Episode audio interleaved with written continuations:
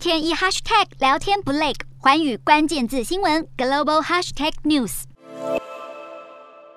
追踪美元对六个主要国际货币表现的美元指数，五月初曾经飙至一百零五点零一，创下二十年新高，但最近连连下跌，周一最低下探至一百零一点四四，写下超过一个月来新低，跌幅超过百分之零点二。美元指数五月至今已经大跌百分之一点五，很可能写下五个月以来月线首度收黑。这显示作为避险货币的美元，在经历了年初的大涨后失去动能，而背后原因包括美国上周五公布经济指标，显示美国消费者支出增幅超乎预期，而且通膨涨势趋缓。分析师表示，这些正面的经济数据加上市场押注美国联准会后续会采取更谨慎的紧缩政策，因此灌压美元走贬。美国股市与债市周一适逢阵亡将士纪念日，因此休市，市场交易相对清淡。美元对欧元最低跌至一点零七六四美元，跌幅超过百分之零点二，续创五周最低。美元对英镑小跌百分之零点一至一点二六五零美元，美元对日元则是先贬后升。虽然市场对美国联准会的升息预期出现降温，导致美元盘势翻转，但多数分析师不认为美元多头行情已经